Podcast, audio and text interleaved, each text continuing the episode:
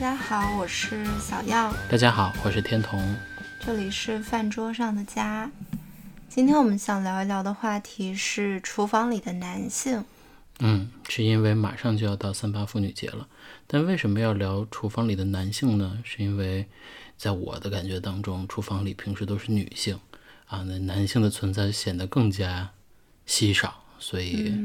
我们要来捕捉一下这个话题。但你自己也是厨房里的男性呀。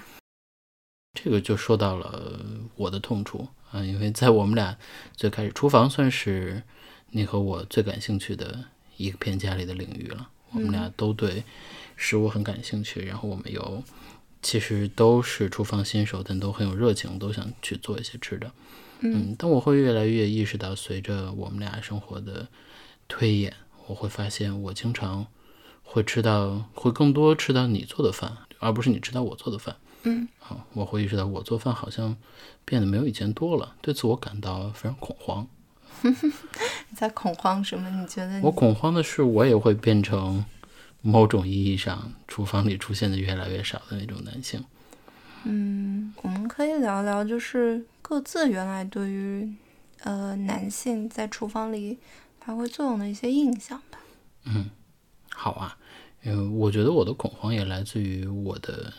家里，我爸其实，在厨房里的存在感就蛮稀薄的。嗯嗯，尤其在做饭的这个环节上，嗯，当然我也知道，其实有很多男性在家里是掌勺的那个角色，尤其在中国一些，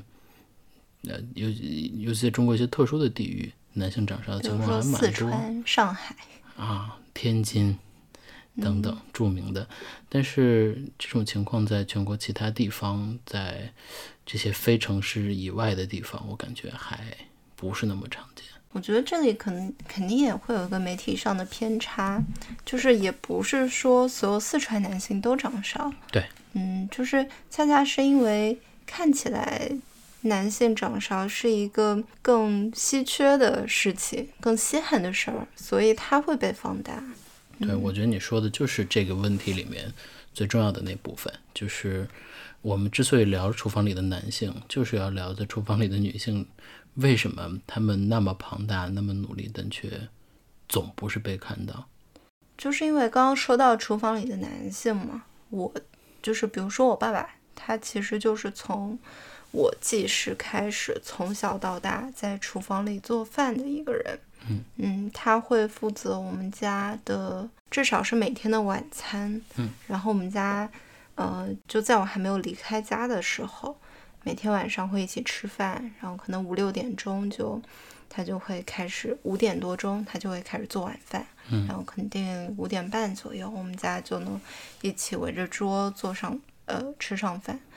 然后以至于说我包括做一千小时，然后有很多关于食家庭食谱的记录都来自于我父亲。就首先在很多朋友看来说，父亲掌握着家庭厨房就是一个挺少见的事情。嗯嗯，然后他们也从就是我父亲教给我的很多食物当中感受到了他对于这个家的爱。所以，当要聊到厨房里的男性的时候，我就觉得，哦，那好像我爸是一个正面角色。但事实上，就是这几年，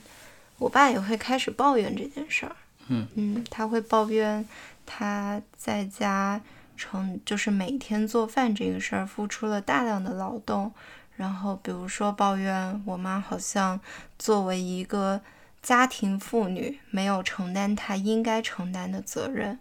我就发现，在这这件事情背后，我爸他其实是有委屈，是有他一些嗯传统的观念的。嗯，我觉得你这个洞察还是蛮深刻的，因为你说到前面的时候，我觉得很自然的一种想象是说，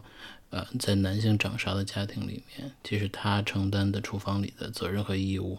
和一个女性其实是蛮相近的，所以他们会面临同样的。窘境，但事实上，你说到最后是，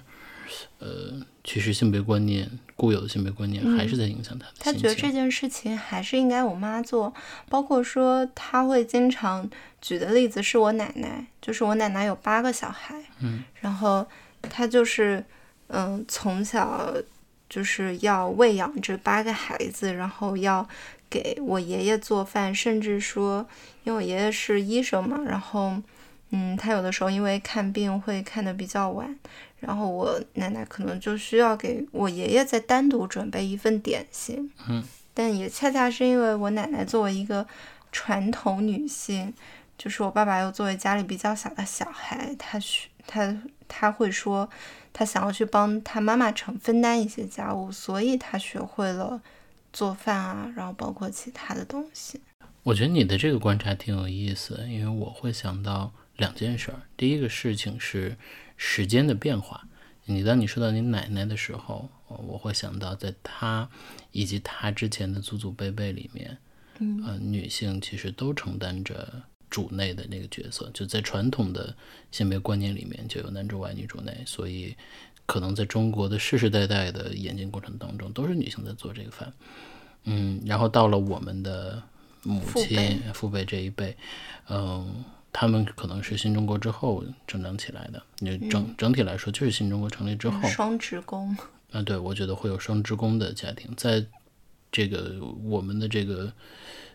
政权之下，在我们相信的主义之下，其实男性和女性在最开始他的劳动权利就被平均的分配，然后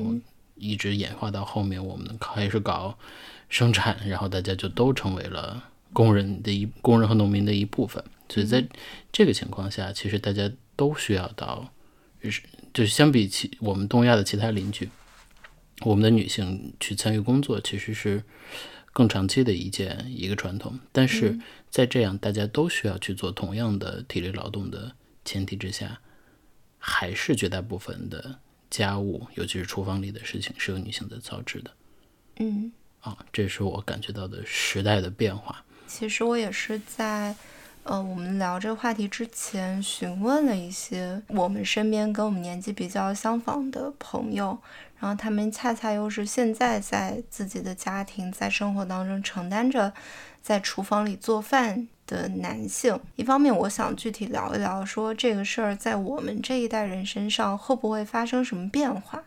然后另外一方面，嗯，其实也是通过他们的口述去回忆他们的父辈、他们的母亲，甚至是他们的祖辈，在过去厨房里是一个什么样的分工状况。嗯。我觉得这个时时代的维度会是一个很重要的。我记得就是有一个朋友，他是潮汕人，嗯，叫润润，然后他当时就跟我聊到，他有一次在也是成年之后，然后跟他的母亲去聊起他当年既要照顾全家人三餐，然后又要呃上班的一个情况。他以前。呃，有时候很匆忙，因为他早上就要起床，然后去呃市场买那些菜，然后回来之后又要把它稍微处理一下，然后又就马上冲出门，因为那个时候他还是开摩托车去上班的，然后要嗯戴头盔，然后就急匆匆的到那边他的他的单位还要打卡，然后他又是一个挺要强的人，他不愿意呃迟到，所以他经常就说自己呃。一摘下头盔，就是整个整个头发都是湿哒哒的，然后整张脸都是汗水啊，整个人就是呃，好像在水里面泡过的那种状态。因为潮汕如果呃夏天，就潮汕的夏天特别漫长，然后又特别的热，呃，这个时候真的你走着都是一身汗，呃，更别说他要这样子跑来跑去，所以还是挺狼狈的。这种状态吧，而这个可能是他的常态。然后他母亲就说：“其实，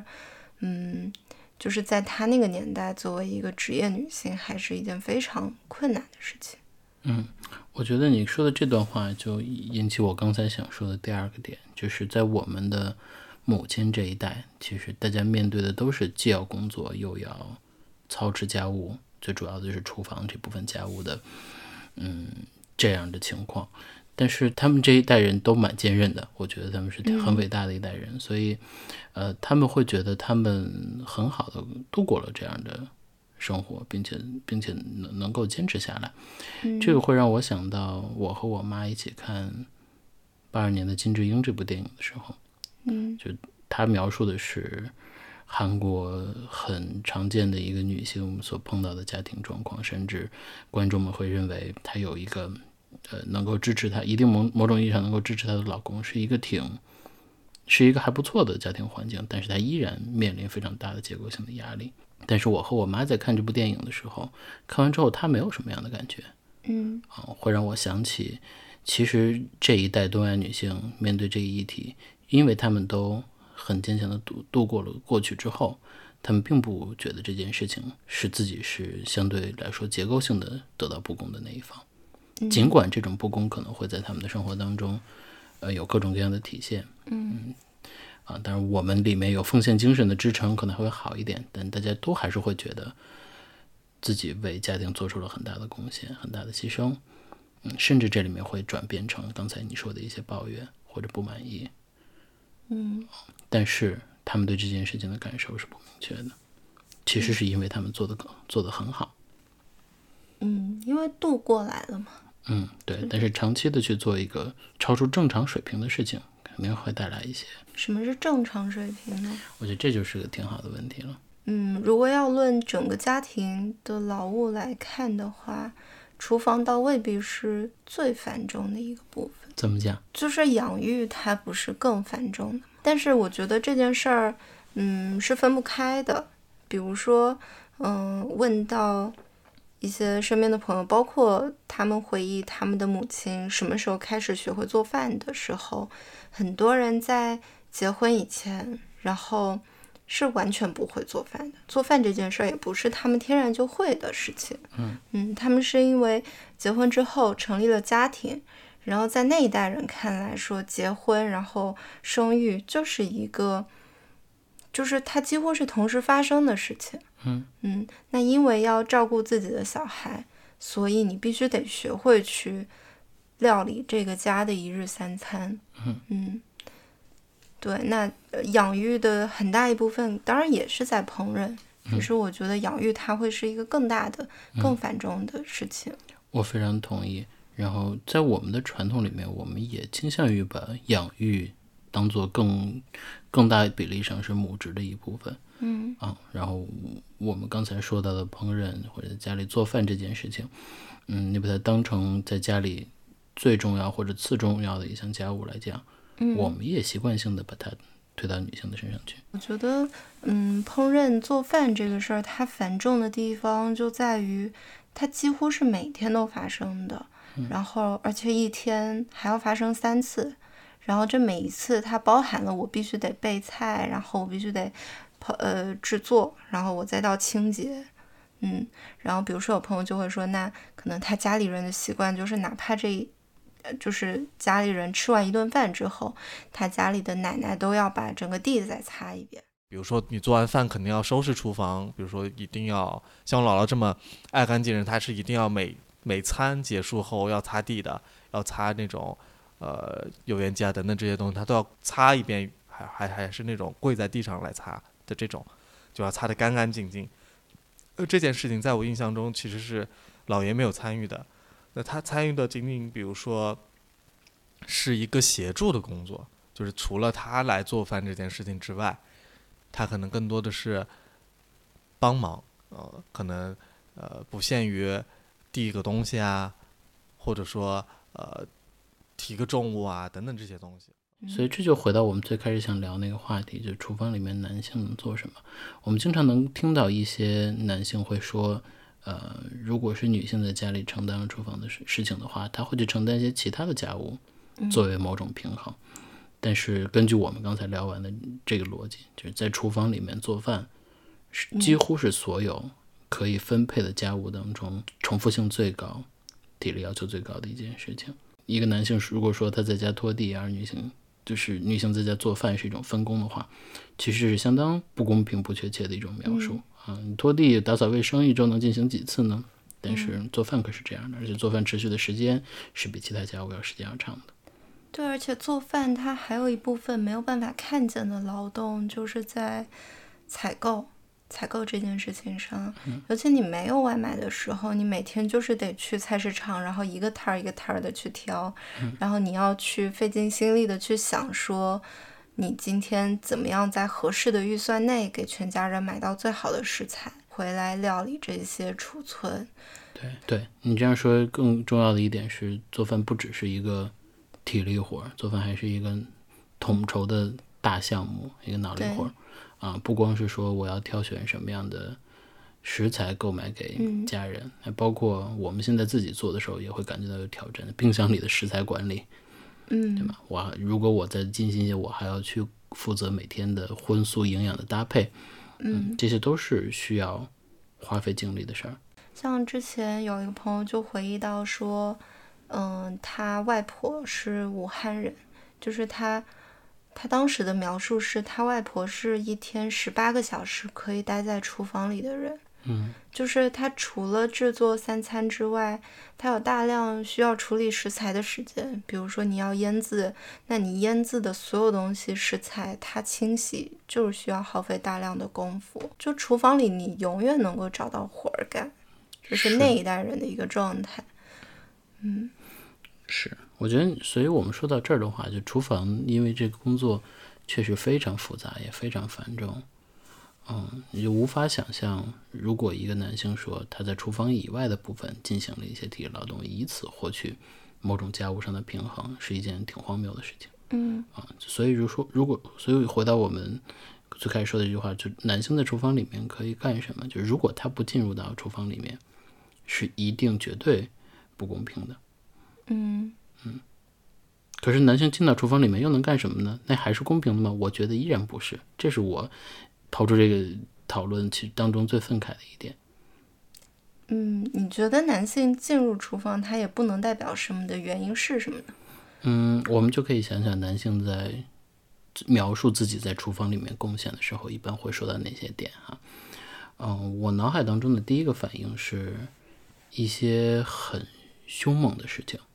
比如说我印象中，我爸在厨房里可能除了偶尔打打下手之外，有一个工作是属于他的，就是在小时候我们家会去钓鱼或者会去买鱼，那个时候尤其自己去钓鱼的时候，鱼都是活的嗯带回来的，嗯，所以就需要杀鱼。嗯啊，在杀鱼这件事情上，我妈是不参与的，我爸就会把它放到水池里面，把鱼一条一条都杀好。嗯，然后这会让我想到，在很多地方，就是到了一些宰杀牲畜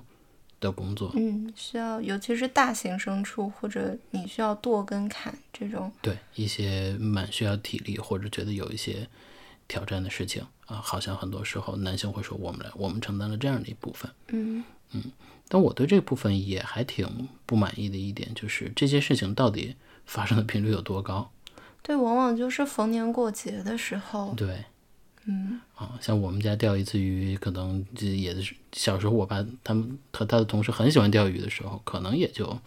几个月去钓一次。嗯嗯，就这种事情发生的频率实在是低，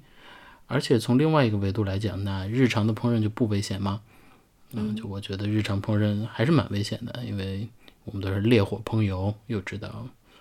呃，厨房里又是到处要动刀的这样的一种活动，嗯，所以其实每个就是我自己手如果被划破了，还是挺大惊小怪的一件事儿。你也会觉得我好像很操心我，但我会觉得这件事情对于，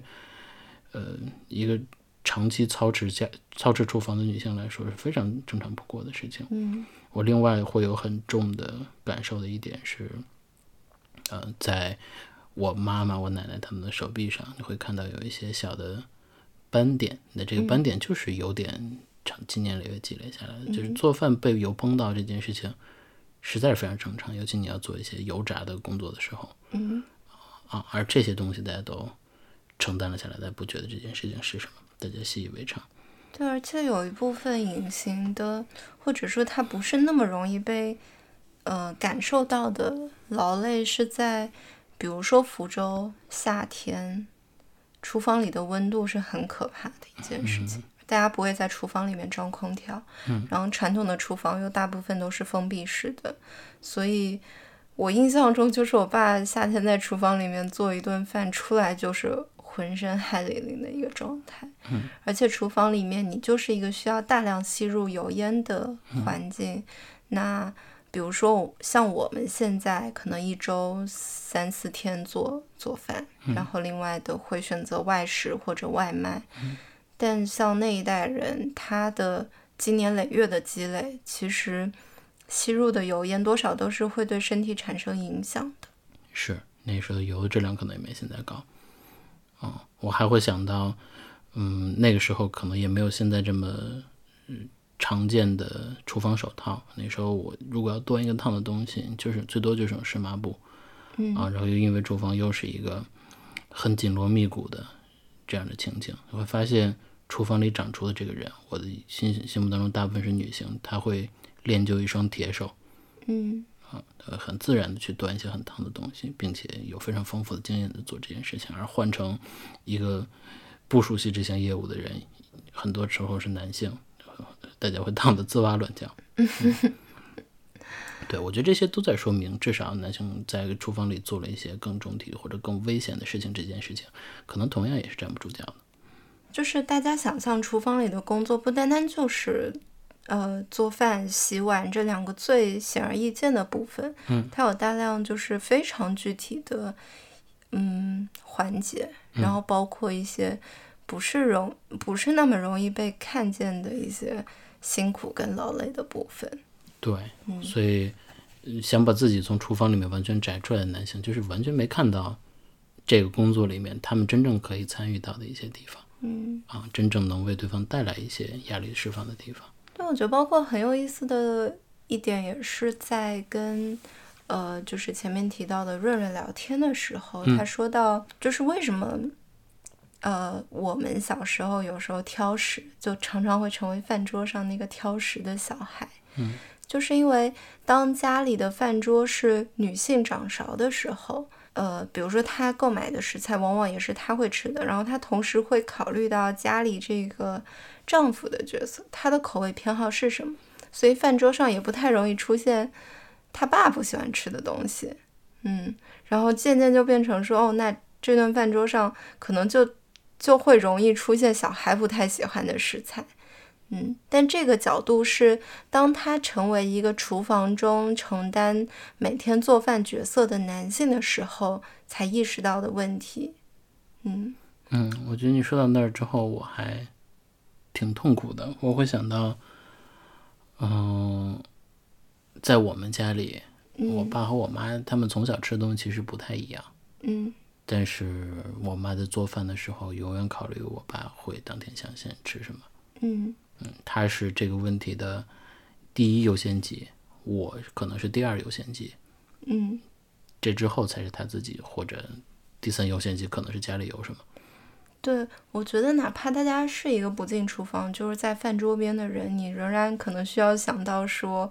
哦，其实你吃的这一些食物是有人考虑过你才做出来的。我觉得，既然聊厨房里的男性，我觉得我们这一代人还是跟我们的父辈和祖辈会发生一些变化的。嗯，对，我就想着，嗯，具体找到身边的一些人。来了解他们自己具体进入厨房的契机是什么，他们最大的动力是什么。嗯，我对此其实没有抱特别大的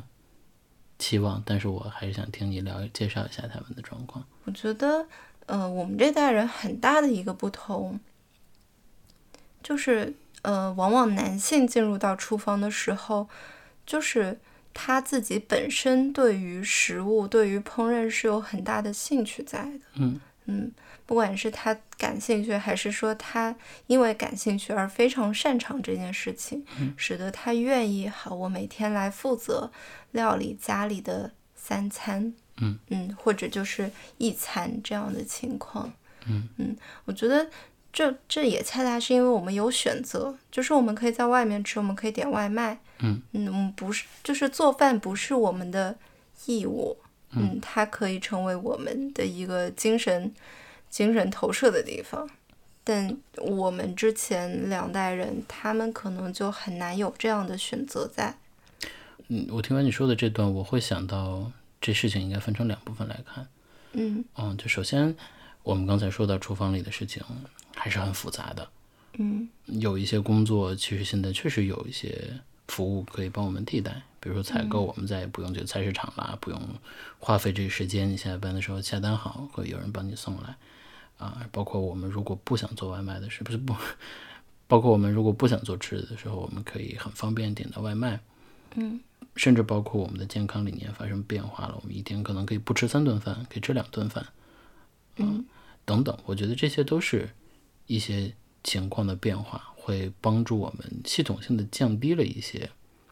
厨房里的职责的压力程度啊，把它变成了相对轻松一点的家务。嗯嗯，这给我们的家务分工提供了一些新的可能性。但我听到另外一个点的时候，我其实还挺不爽的，因为你说男性进到 厨房里面，很多男生表达是他们会对这东西很感兴趣，嗯所以进入到厨房里，我会觉得很不忿儿，就是那对厨房不感兴趣的男的就可以天然免责吗？嗯，他们进入的机会跟可能性就没有那么大嘛，呃，对啊，但是、或者他们觉得说另一半比我更擅长这件事情。嗯，我觉得不分儿的原因就是，如果男的不感兴趣，他就可以免责，但是还是有海量的女的，她可能对这东西也不感兴趣嗯啊，但他就这么进去了。嗯、不管你说他是自愿的，某种意义上的自愿的，还是真正有什么东西的影响你这种分工。所以其实我也会对于说谁擅长做这件事情谁做有一些些的，就是不同意见。怎么讲呢？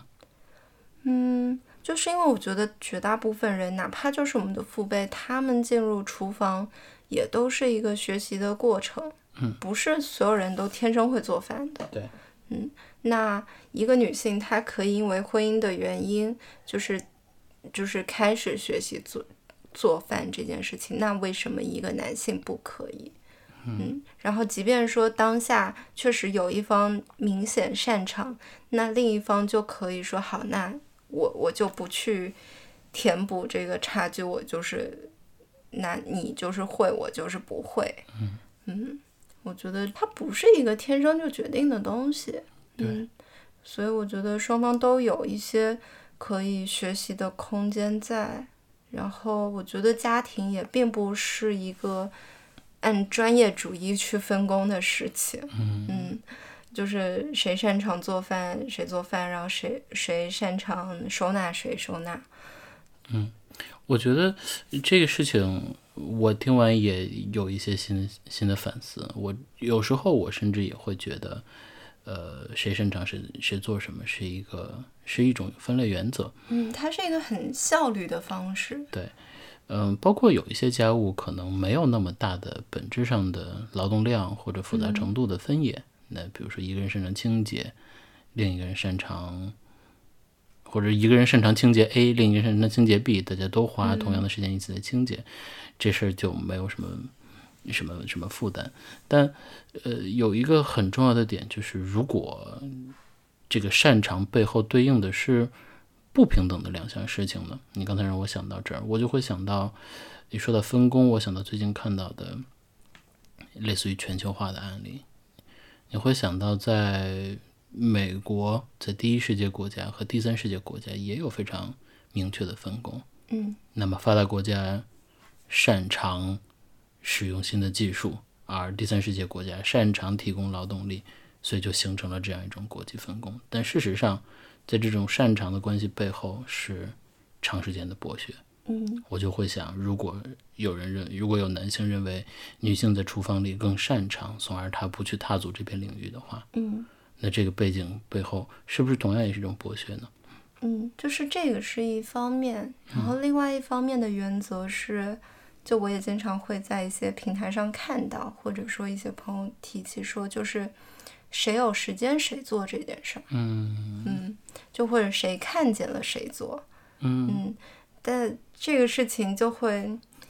特别模糊。那谁有时间，这个是可能显而易见的，但是这里面也有变量。比如说，呃，在日本，就是男性往往会以我很忙，或者说我没有时间来料理家务，所以。就是他不去承担这个东西，但是他是不是真的在忙？他是不是为了去逃避这个家务而选择的忙？这个是一个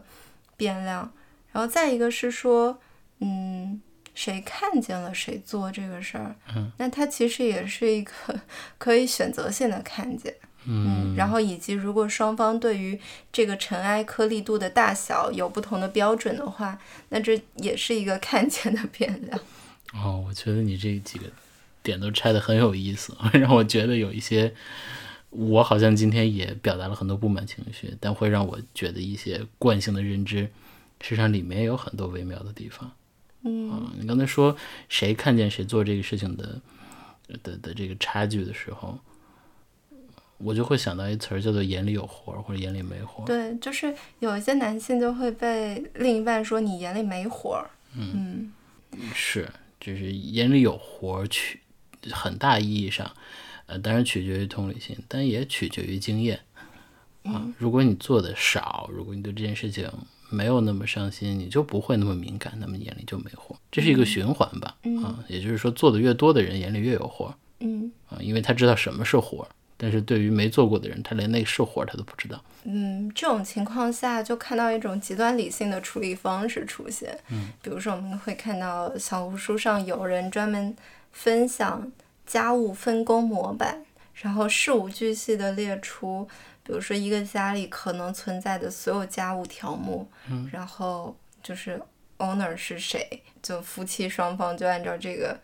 家务分工来执行，然后甚至有抽签的方式。我记得原来可能我上小学，我们家的饭桌上有一个骰子，嗯，然后那个骰子呢，就是上面有洗碗，然后有可能其他洗洗衣服之类的一些主要大块的家务，嗯，主要是洗碗。然后我们家每次吃完饭就会。每个人投那个骰子，就谁投到了洗碗，谁就得去洗碗。嗯，反正最后就是，如果我投到了，我也没有去洗。对，因为爸妈那会儿就会觉得你应该把这时间花在念书上，所以他也没有让我去承担这个家务。嗯，如果我爸妈之间他们，比如说我妈投到了，然后我妈可能还会耍得赖，然后再把这个活儿交给我爸。嗯，对他们之间会博弈一下。嗯，我刚听到你说那时候还挺兴奋的，但你后面讲到在具体的实操当中，原来还有这样的人质的成分，嗯、我就会意识到一个明确的规则也未必真的能改变。但你，但会让我想到有一个明确规则，倒还是件好事儿啊。就如果两个人把家务用刚才你说的 owner 的这种方式来做了划分，我倒觉得有一种什么，大家把婚前协议签的很。很严格、很标准、很清晰的那种感觉，嗯，我觉得它某种意义上确实可以避免一些纷争，嗯，避免一些模糊地带，避免一些大家都没意识到的不公平，嗯。而我自己的感觉是，如果一旦有一种长期的结构性的不公平，这种东西最后都会以其他的形式反噬出来。但我自己会觉得分工它还是一个外部的强制力量，嗯。对他，哪怕确实是你们两个人去达成的共识，但是这是来自于就是一些规则去约束嘛。嗯，那我觉得，嗯，很多男性他会在家务当中去帮忙，就帮忙看起来好像是一个，哎，他做的挺好的事情。嗯嗯，他至少会帮，然后掰个蒜啊，然后剪个韭菜啊什么的，但是。帮忙的隐含意思是，这事儿不是我负责，嗯，我帮你是出于我对你的情感，嗯，我觉得与其说去建立规则，可能更重要的还是大家去建立那个责任感，就是这个事儿其实也是我的事儿，这个感觉。我反而觉得规定是可以把帮忙这种心态能够消除掉一些的。呃，约定就是一种把这件事情划分清楚的部分。但约定，我觉得很多时候它会变成一种管教。还是在跟润润聊天的时候，他提到自觉这件事儿。比如说，他跟他的太太现在两个人的生活，嗯，大家没有去刻意的来，呃。就是给家务去做分工，然后甚至会不默契的出现抢着碗洗的情况。他其实背后提到的是，就一方面你是信任对方，他会就是把你没有办法照料到的那部分家务给认领走；另外一部分其实是大家对自己的自觉，就是你自觉说你在这个家庭里面应该去承担一些东西，然后你。不想让对方吃亏，自觉这个事儿可能是我觉得更接近那个责任感的感觉。但制定规则，它不是一种自觉，它是一种他人提醒。我大概明白你的意思，然后我我有时候会觉得自觉也是一种呃理想主义的设定，嗯嗯，和自觉有很多东西和自觉拮抗，比如说我今天懒了，嗯啊刚才你刚才说的一些规则边的一些人情的部分，嗯，大家会有一些模糊的地方，所以我说自觉，如果你指望自觉成为那个规则的话，就是它确实是很理想化，而且非常依赖于个人。啊，那你只能指望两个人都永远迫近的去坚持这件事情。一旦有一个人的自觉心没有另一个人的强，那如果只依靠自觉，那那个人就会吃亏。嗯啊，对，所以我是我，但我为什么会觉得把那些东西说清楚也是很重要的一点呢？嗯就是他给了一个很标准的、很清晰的范式啊，就是他给家庭的家庭生活这样一个很模糊的事情，给了某种意义上应然的一个标准。就虽然它是一个外部的东西，那这个外部不来自于任何一方，不是说承担家务原本承担家务更多，或者是更被期待承担家务的那一方，对更少的那一方的一种要求和约定。嗯而是说两个人的共同意志悬在上面，对大家的事情做了一些约定。然后他另外一个很好的事情是，他可以把一些，他可以方方面面的考虑到我们之前说的没有那么被看见的一些家务，或者一些很复杂的家务，他有机会把这些复杂的家家务能够拆分得更清楚，或者看得更清楚。他会避免很多这里面的灰色地带，就我们刚才说到没有被感知到的一些很复杂的任务。嗯所以我是觉得这些事情，就是如果不管它是不是最终以一个规定的方式执行，还是说它可能嗯大家嗯就是最后是靠自觉，嗯，但是对于亲密关系或者家庭关系而言，就大家都还是需要就这个事情至少去聊一遍的，或者至少去理一下的。嗯。那如果说回到厨房的话，面对一个目前还不会做饭的男性，有什么事儿是可以规定他来制来完成的吗？嗯，我觉得很好。嗯，如果你要划分厨房里的事儿，你觉得哪些呢？嗯，我觉得采购是可以承担的一部分，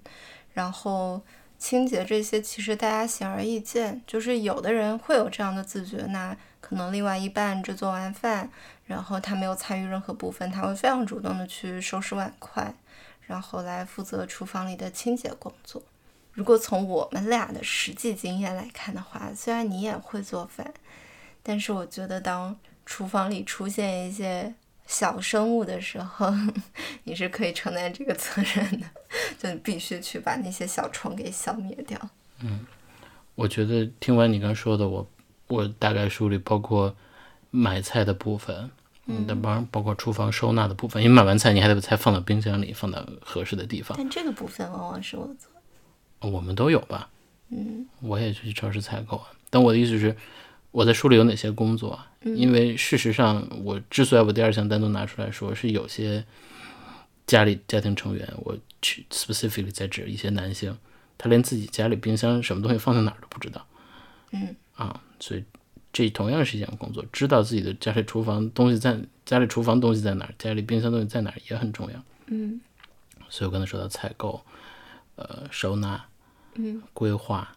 然后你刚才说到清洁、切配等等，我觉得这些可以说是打下手吧。对，切菜这个部分其实也特别繁琐。对，嗯然后到了烹饪嗯啊，烹饪就是指把这些准备好的原料做成熟的部分的的东西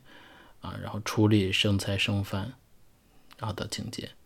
嗯然后还有一些意外情况，像你刚刚说的小虫子，就厨房里的事情至少可以拆成这么多项。嗯啊，而这里面有一些事情是明明白白可以拆出来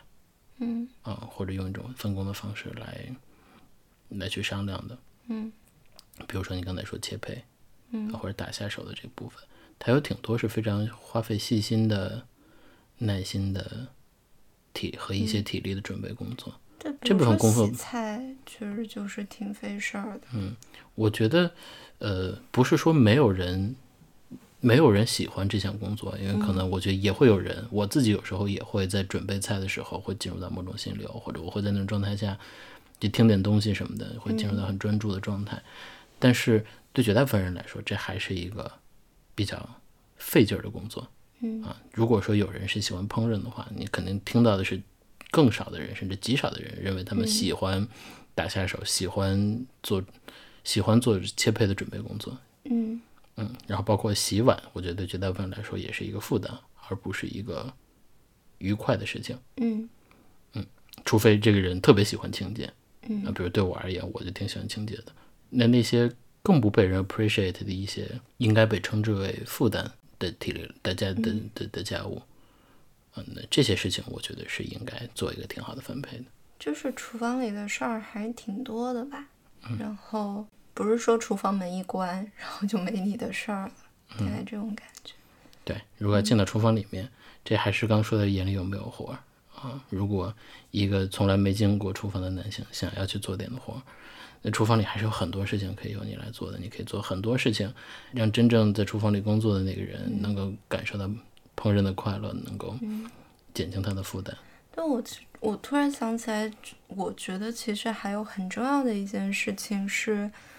嗯，就是陪伴本身或者说认可这件事情。嗯，就它看起来其实跟劳动没有什么关系，但是我觉得在烹饪过程当中，另外一个人他的在意或者说他的陪伴，其实嗯会很大程度上减低就是在厨房里劳动的这个人他的一个心理压力，嗯，包括认可这个事儿。比如说，我会觉得，如果我爸他做了那么多年家里的饭，如果说我跟我妈有对他的菜表示大力的夸赞、认可，其实他会更多的从这件事情当中获得到快乐，而不是一个劳动的包袱。嗯嗯，我觉得这两个事儿可能是也是看不见的一个劳动。嗯嗯，你说的这事，我也想起态度这事儿也很重要。不管你在厨房里做了什么，你还是要相信谁到底是提供这件事情的人，主要的人。嗯，那么，作为相对来说提供更少支持和服和劳动的这部分人呢，他应该会有一种非常积极的心态，就是当家里在厨房里扮演主要角色的那个人，但凡提出一丁点需要，应该赶忙 凑过去就把这个忙帮了。如果没有这种这种感觉的话，那真正去承担主要责任这个人，他长期以来会形成一种想法是，反正你也帮不上我。嗯那他自己就会承担更多更多，并且在生活当中的其他维度也这样去做。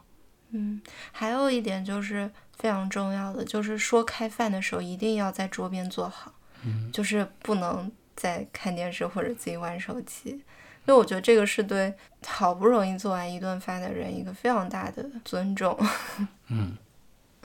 是的，那你这样说，所有对做饭的人的好理解都应该在其中。但是我也挺开心的一点是，我觉得我们聊完这件事情，我会轻松一点点，然后我也会更多的鼓励自己投入到厨房当中去。哪变轻松了？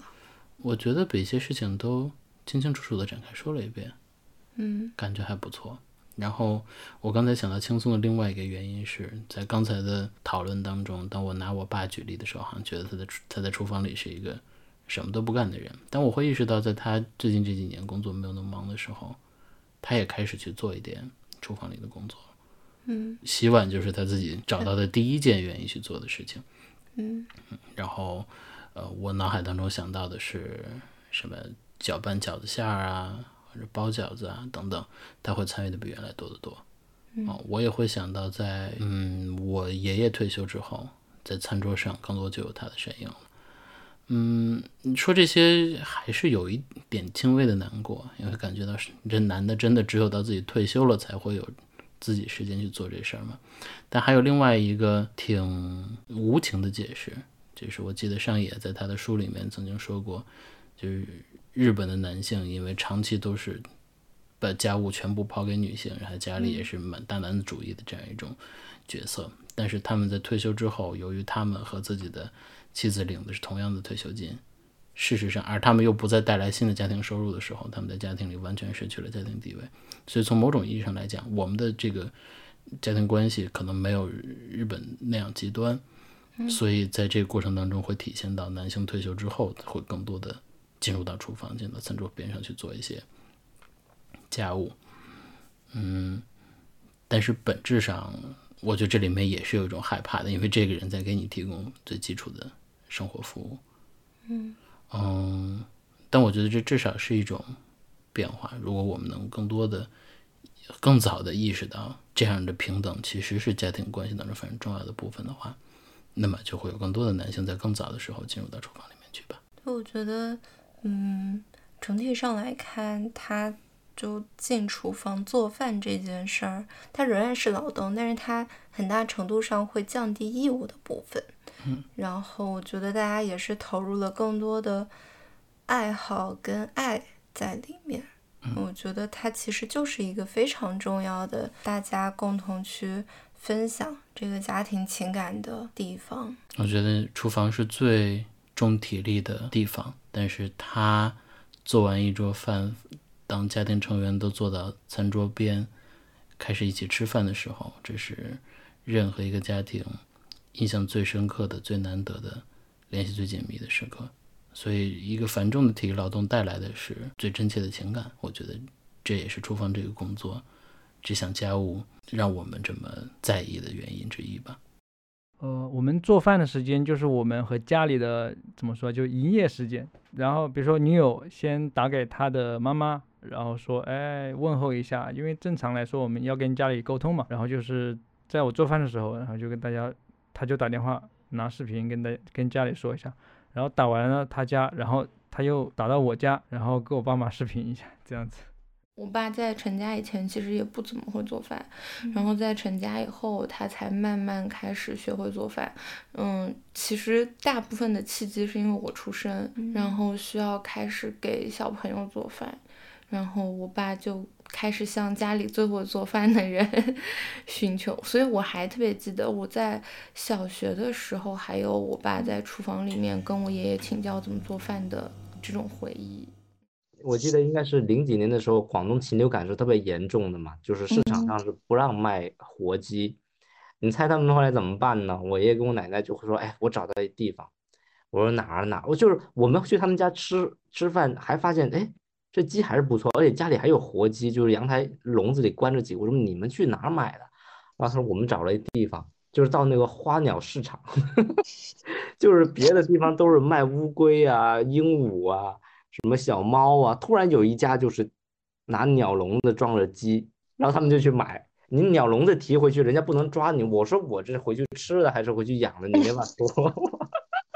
印象特别深的就是有一次，我爸在那看我做饭的时候，看我倒酱油，咕咚一下就倒在锅里的时候，就特别生气，直接把我从厨房里赶出来了。他说：“这个做饭哪是这么做的？怎么可以？”就是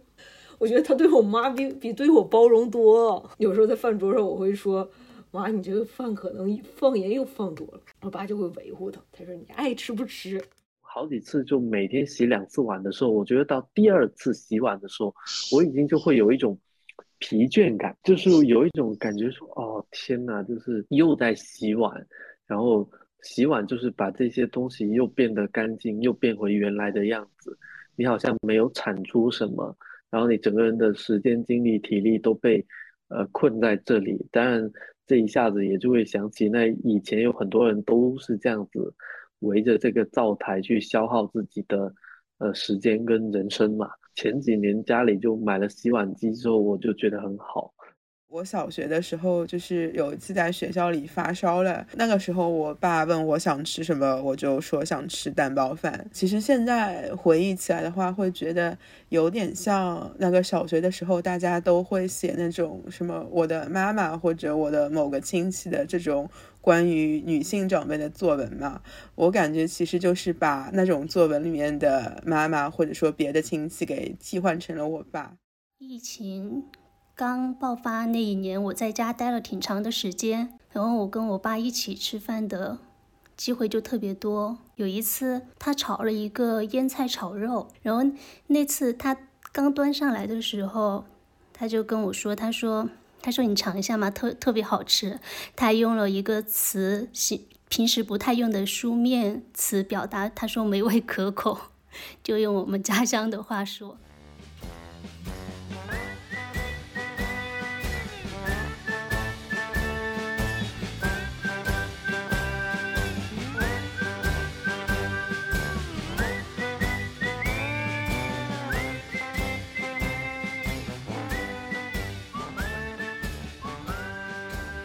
接下来就是我们每次的实时通讯环节了。嗯，这一次的节气是惊蛰。嗯，我总是念成惊蛰，但是小杨老师查了查，发现应该念二声。对，然后昨天晚上我们还吃了海蜇皮，嗯，就是惊蛰的蛰和海蜇的蜇其实不是一个蛰。嗯，这个是我昨天写的时候才加强了这个印象。海蜇的蜇上面是一个折折断的折，嗯嗯，而惊蛰的惊蛰的蛰上面是一个执拗的执。嗯，惊蛰是一个挺有意思的节气。首先，它是冬天到春天过渡的最后一个节气吧。嗯，因为从九九数九到最后也是在惊蛰的时候结束，然后惊蛰过后就到春分了，然后我们就能，事实上等春分来的时候，已经到了仲春甚至暮春了。嗯每年的印象。这春天就是感觉，就是还没有正式开始，就已经到了最后一个嗯，节气。是，尤其在北京，春天可能只有十来二十天，嗯，最舒服的时候。看了一下惊蛰的意义，我不管是从自然的变化来说，还是从人类活动来说，最有春天感的一个节气。嗯嗯，因为惊蛰它也是开耕日，对，嗯所以就是春耕是在这里正式开始的。是，然后在北方来说，其实也是要到这个节气，然后地里的那些土才真的就是就是开始化冻的一个状态。嗯，是有一种万物萌动，然后大家不只是萌动了，有一种万物不只是萌动，嗯大家都出来活动的，有有一种很有劲头的感觉了，就像朱自清的《春》一样写的，好像比较符合这个节气的状况。所以我再查一查，也没有查到什么惊蛰时间必须要吃的食物。我在想，是不是一是就是能吃东西越来越多了，就不像之前冬天的那个时节，就可能只有那么少数几种可以吃的东西，嗯就要着意拿出来说。可能春天来了，吃的变多了。另外一种是不是大家都忙着耕地去了，是没有人有心思 去吃点不一样的东西？嗯，有一个说法叫，就是家里做饭，地里吃，就是形容，呃，惊蛰就是开始春耕之后，人其实已经就要开始忙活了嘛，嗯然后你其实没有什么功夫顾得上在家里好好吃饭，嗯对，就是一个在地里劳碌的状态。嗯说到惊蛰的食物，嗯、我觉得笋还是特别有代表性的一个，呃，一个食材。然后嗯这几天看到盒马里的时令食材里面也有像春笋，而且它会括号雷笋，就是雷其实就是惊蛰一个非常呃显著的一个一个标志，就嗯春雷，然后这种冷暖强对流天气，然后下这种雷阵雨，可能在南方地区这个时候会比较。明显一些。然后，嗯，说到笋的话，我其实想到去年，呃，我有一个朋友给我带了他们家乡做的羊尾笋，嗯，他是浙江宁波人，他说就是这个羊尾就是羊的尾巴，他你别笑啊！但是它其实就是大部分都是用这个春天的雷笋，然后用重盐给它腌制起来，然后放在冰箱冻着，这样这个笋呢就能一直保存，然后在冬天的时候也可以吃上可能这一年储存的特别新鲜的那个春笋，只是说它吃的时候需要花一些时间把。呃，就是腌制这个春笋的上面的盐分给洗掉，然后再泡很久，然后才能把那个盐味给去除。然后去除之后，其实凉拌着吃或者炒着吃都可以。我觉得味道跟新鲜的笋也不会差别特别大。嗯，那确实是一种古人的保存春笋的方法。嗯嗯，那至少在惊蛰惊蛰这个时节里面，啊，我们可以吃一些新鲜的春笋。嗯然后在一年的其余时间里面，应该都可以靠羊尾笋来怀念这个世界笋的味道吧。嗯我确实没发现什么惊蛰时间吃的东西，然后我确实在猜想，大家是不是都去地里忙活了，没有谁有一些生活的余裕，毕竟生产也是非常重要的。嗯，我所以，我看到了一个食物，其实和生产也有点关系。嗯，它讲的是一个很地方的故事，是一个山西地方的故事。说在很早之前，有一家人他在呃上党和祁县这两个地方做生意，然后是把自己老家上党的梨啊倒到祁县去，从祁县再卖一些当地的特产枣啊什么的。然后就因为这家是这样创业的，所以他慢慢就富裕了起来，成为了一家。嗯，一个比较著名的晋商，然后等到几百年后，到了清朝的时候，这家有一个后人，啊，当时需要，呃，就当时的情景是会有走西口这样的概念，就是有一家后人需要从此出去创业，而这一天正好是惊蛰，那这这个这个要出门的年轻人的父亲呢，就拿出一个梨，跟他说，你出去之后要记得我们家以前是做这个的，嗯，就是你吃完这个梨就可以上路了。那梨当然有。分离或者离家创业的意思，另外一部分也是希望他可以光耀祖上吧。慢慢演化出来，也有人认为惊蛰可以吃梨。嗯，我读到这个故事觉得还挺没来由的，然后，但是他给人的感觉挺有意思的是，惊蛰是一个可以离家创业的日子，然后我就会想到小杨和我其实也是离家创业